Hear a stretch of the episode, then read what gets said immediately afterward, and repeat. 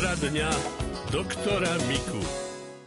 Ja mám na dolnej pere v ústach také drobné pupenčiky, jak, jak dole je protéza a na tej pere spodnej dnuka v ústach také drobné pupenčiky mám a to mám už dlhšie. A mastím si takou masťou a to mi nič, nič nepomáha. Videl to stomatológ, zubár? Áno, som bola pri, áno, áno, som bola pri zubarovi, ale zubar ma poslal na paradentolnú ambulanciu No, do Košic. Bola som v Košicách a tam chodím na kontroly a vždy to mám to isté. A už asi pár ročky, tak asi. A nosíte protézy? No, nenosím protézu spodnú, lebo mi vychádza, tak ju nenosím, ale občas ju dám.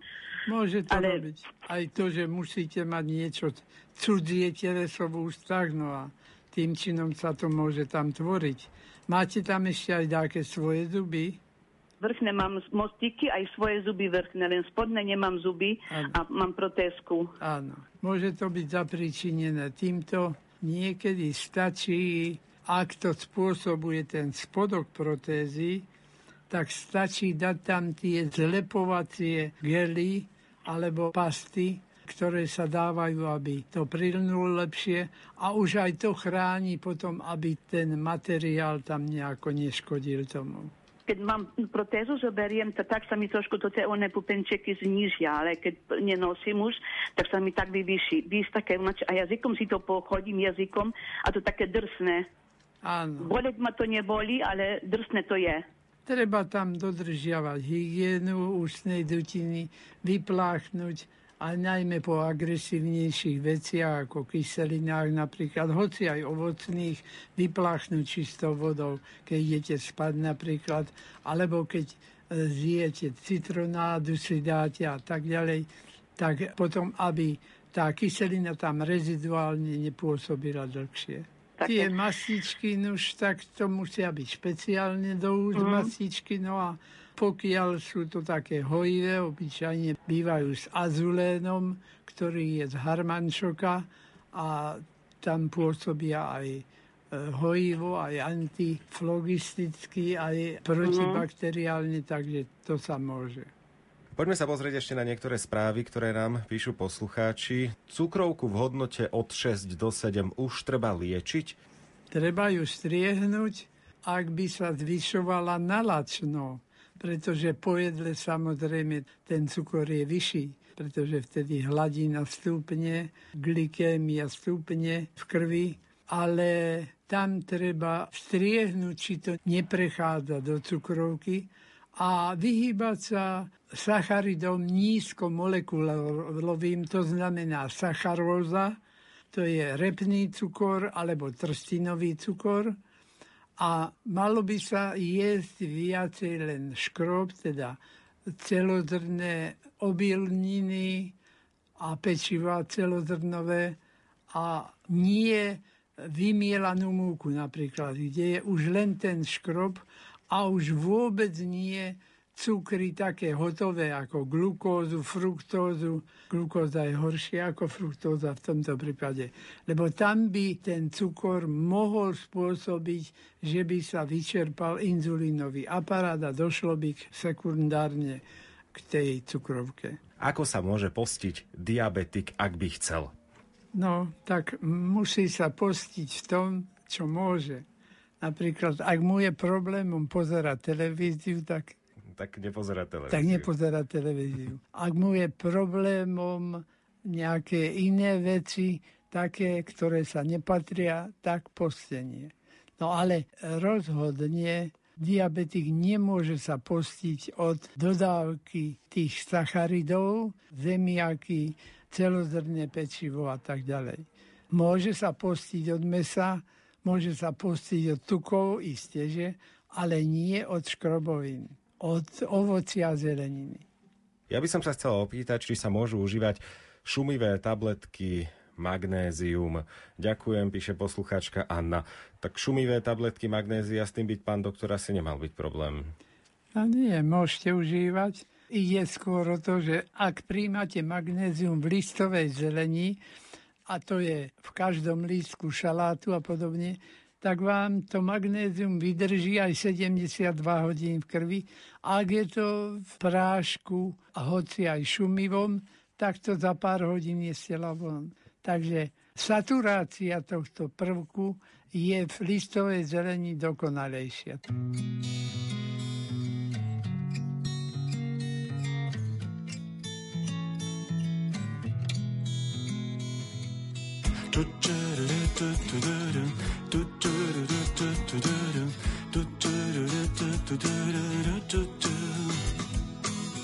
Zelenom lesa objatí. Prebúdza sa ráno. Teplý dých slnko pridáti Povieš si áno. Operený orchester Hrá jarné sonáty V tom lesnom vesmíre strácaš sa v dojatí.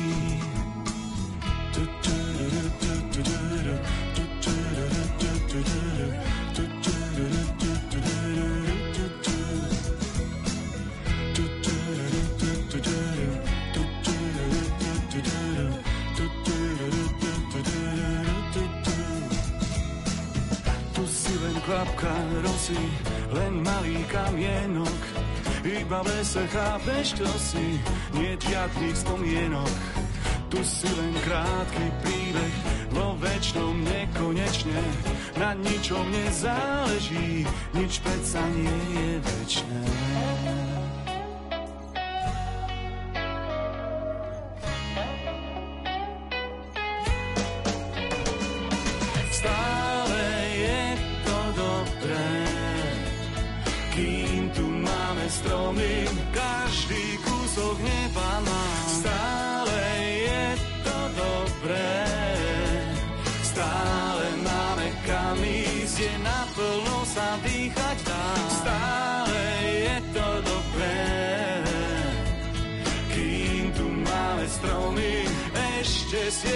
sail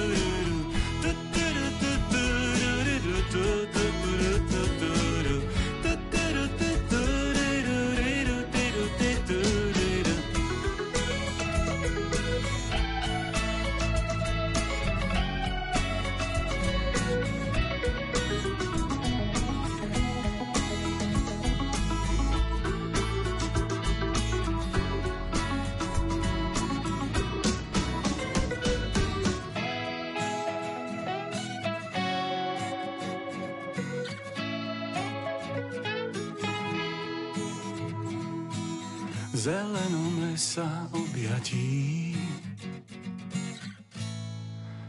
Prebúdza sa ráno.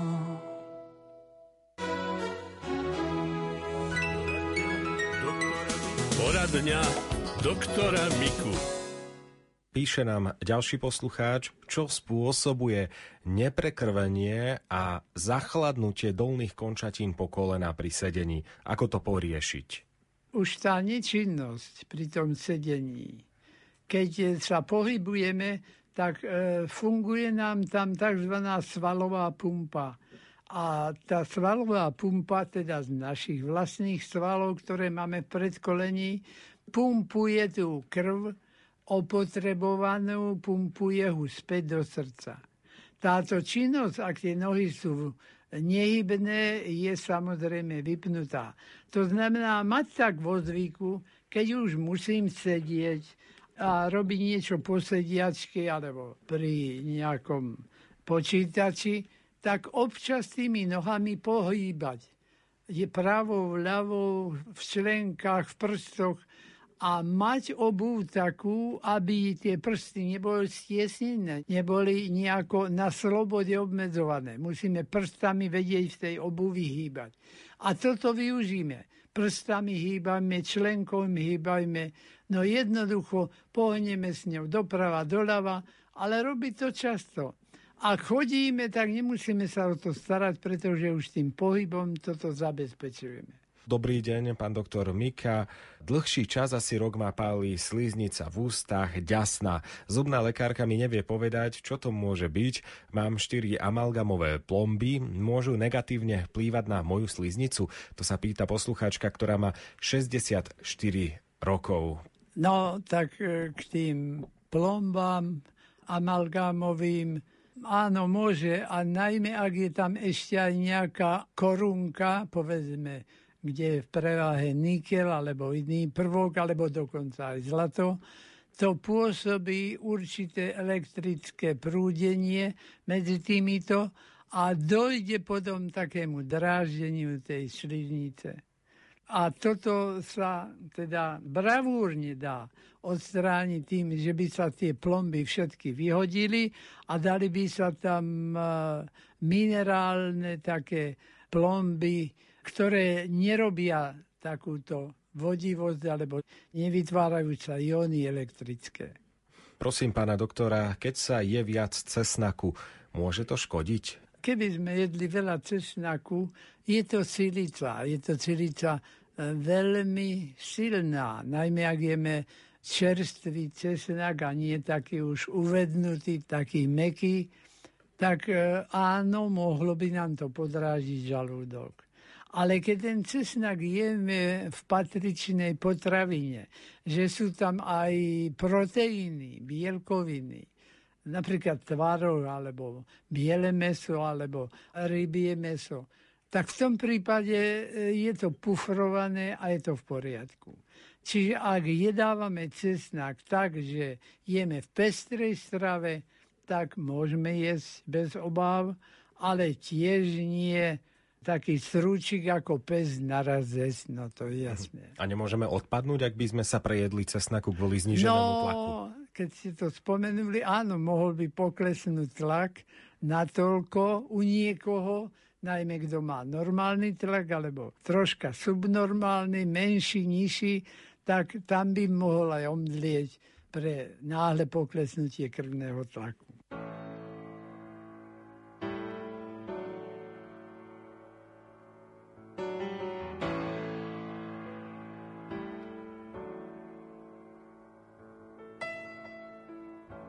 Niekto za nás niesol kríž.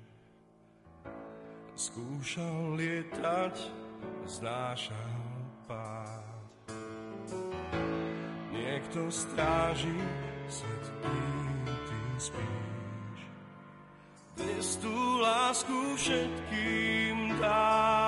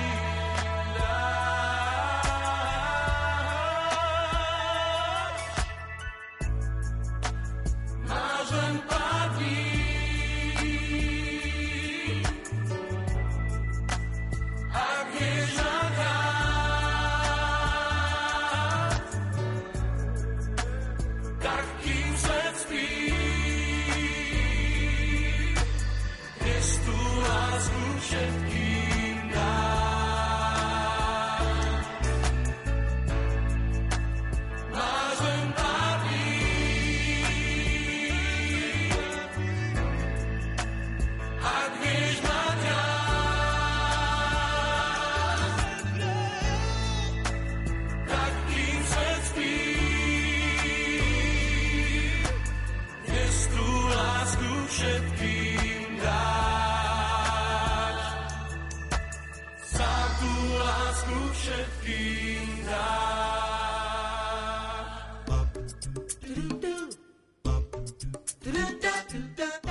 Viete, ktorú stanicu práve počúvate?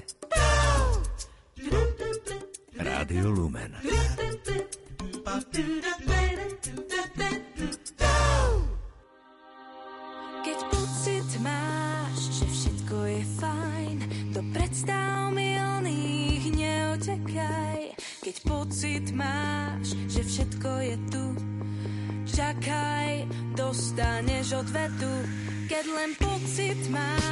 Že čas dostávam, ale líce tvoje len tak neboskávam.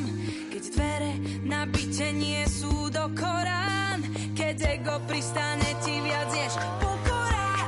Ja dávam tebe viacej, než ja dostávam, než ja dostávam.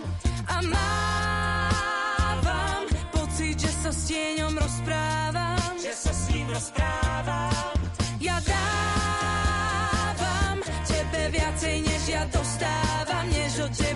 Teba dostávam. A mávam pocit, že sa s tieňom rozprávam, že sa s ním rozprávam.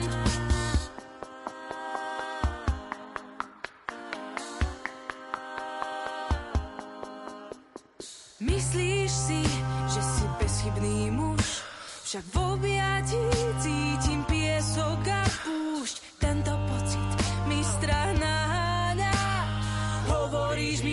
zbytočne preháňam. Ja dávam tebe viacej, než ja dostávam, než ja dostávam. A mávam pocit, že sa s tieňom rozprávam, že sa s ním rozprávam. Ja dávam tebe viacej, než ja dostávam, než od teba dostávam. Že sa s tieňom rozprávam, že sa s ním rozprávam.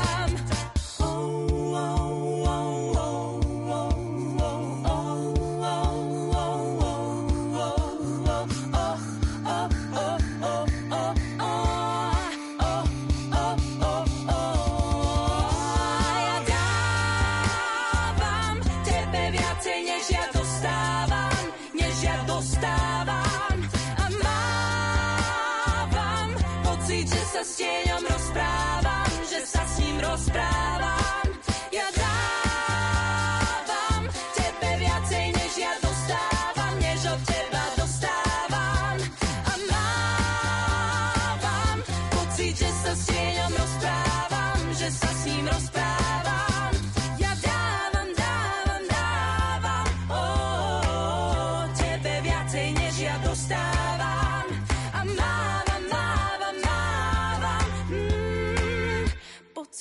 sa s tieňom rozprávam.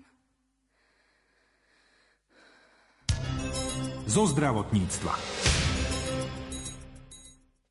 Tvrdenie, že aj smrť je súčasťou života je stále platné. Každý z nás sa skôr či neskôr bude musieť vyrovnať so stratou blízkeho človeka. Aj keď sme ako kresťania povolaní k nádeji, smútku a emóciám, sa pri strate blízkeho nedokážeme ubrániť a ani by to nebolo správne.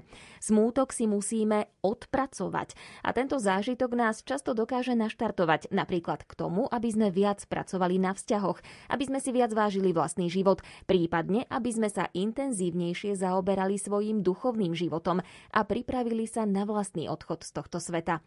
Kolega Martin Ďurčo sa o prežívaní smútku porozprával s psychologičkou Marianou Berinšterovou a kňazom a psychológom Jánom Kulanom. Ako sa hovorí, že čas zahojí všetky rany, ale je to také prirodzené, že človek smúti za stratou blízkeho človeka. Ako rozlišiť, kedy ten smútok je taký ešte zdravý, môžeme povedať, a kedy možno taký nezdravý?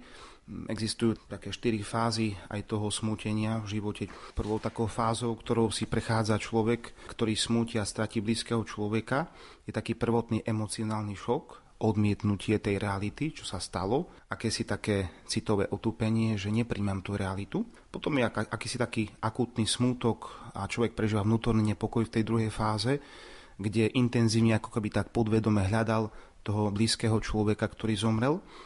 Potom prechádza tou treťou fázou, akousi fázou sociálnej izolovanosti, osamotenosti, kedy nechce sa stretávať s ľuďmi, nechce možno rozprávať sa, deliť o tej svojej bolesti s druhými.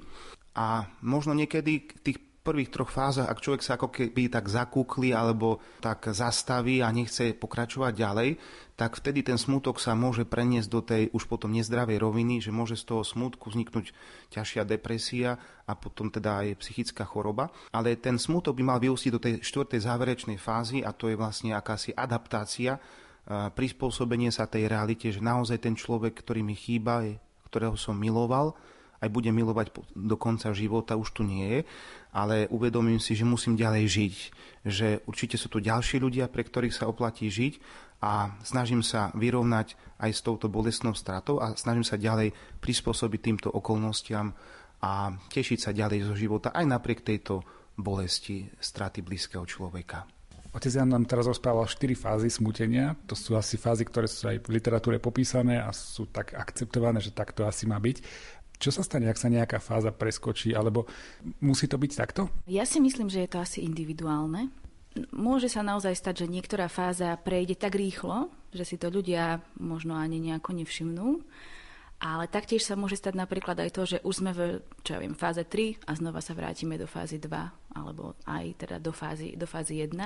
Čiže naozaj by sme to mohli prirovnať k takému, k takému výstupu na kopec, hej, ktorý môže byť eh, proste rôzne strmý, niekedy vlastne výjdeme svižne, niekedy zase potrebujeme eh, viacej času, pretože máme nejaký ťažký náklad a teda kráča sa nám pomalšie a niekedy sa nám stane, že sa aj zošmykneme a že znova musíme všetkými tými štyrmi fázami výsť. Že ich poznáme, tieto štyri fázy, je dobré cieľene si ich prechádzať? Že keď som v stave, že viem na začiatku, že teraz ma postihlo ten šok, ale to prejde, musím to predýchať a cieľom je dostať sa do tej štvorky, do toho zmierenia.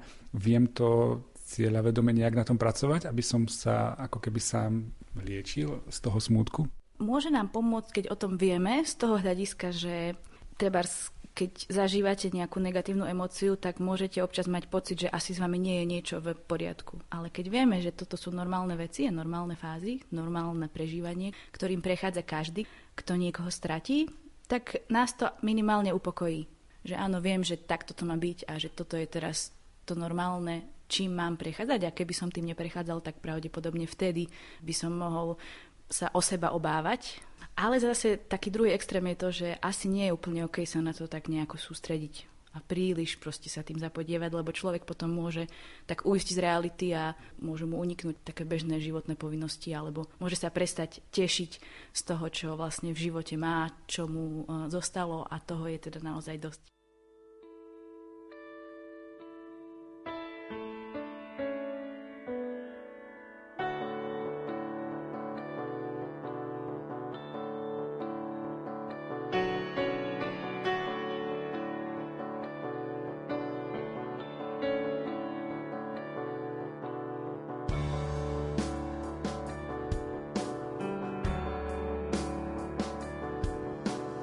Empatia je smer. Kľúč od srdcí a dvier. Smutok iný, aj smiech. Nerozumieš, tak nie.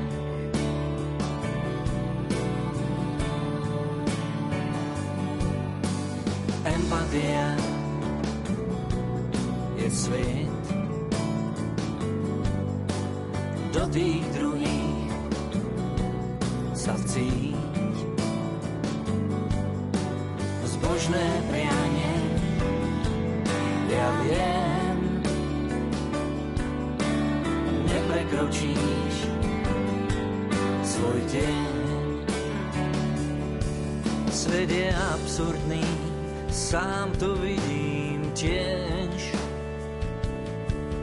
Mávam také dni, zavri oči bež. Potom ráno zas tma sa rozplynie. V ďalke známy hlas opäť jasne znie.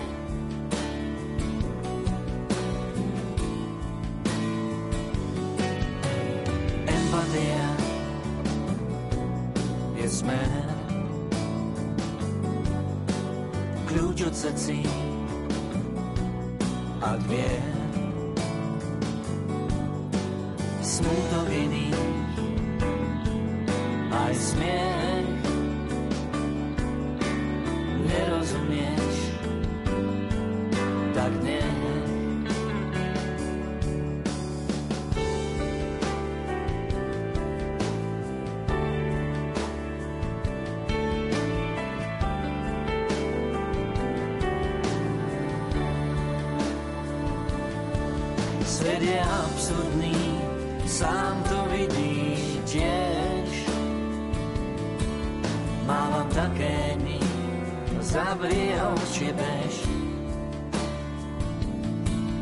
Potom ráno zas tma sa rozplynie. Ďalke známy hlas opäť jasne znie.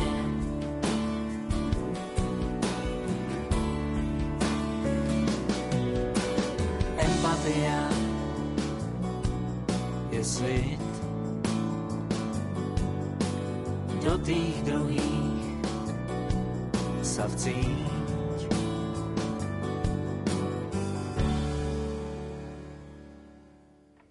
Bolo tri štvrte na tri, zaspievali nám Magdaléna Šalamónová a Miroš Birka pieseň Empatia a my aj po tejto pesničke pokračujeme v téme prežívania smútku po strate blízkeho človeka. S psychologičkou Marianou Berinšterovou a kňazom a psychológom Janom Kulanom sa rozpráva redaktor Martin Ďurčo. Ja z pohľadu lajka vidím dva druhy smútku ako keby. Niektorí ľudia to prežívajú emotívne, vyrovnávajú sa so smutkom cez pláč a niektorí sú zasa na pohľad to berú v pohode, keď je niečo vážne, ale reagujú zasa tak apaticky a človek vidí, že to tiež asi nie je dobré. Dá sa povedať, čo z tohto je horšie, lepšie, alebo naozaj to je individuálne vychádza to nejak z povahy človeka? Tak určite vychádza to z povahy človeka, každý človek smutí po svojom. Niekto naozaj, ako ste spomínali, že prežíva navonok tie smutné emócie, aj tie možno telesné prejavy, či už je to pláč, alebo ako si taká skľúčenosť, úzkosť zo straty milovanej osoby. A možno niekto navonok, ako keby sa nič nestalo, sa javí. Istým spôsobom je to taký obranný mechanizmus, že človek ako keby chce potlačiť tú negatívnu emóciu, že mu niekto chýba. Chcem hrať takú formu na vonok, že všetko je v poriadku, že život ide ďalej, ale v skutočnosti ten človek vo vnútri prežíva možno veľkú takú bolesť, ktorú v tejto chvíli nie je schopný ako si tak citovo prijaviť navonok.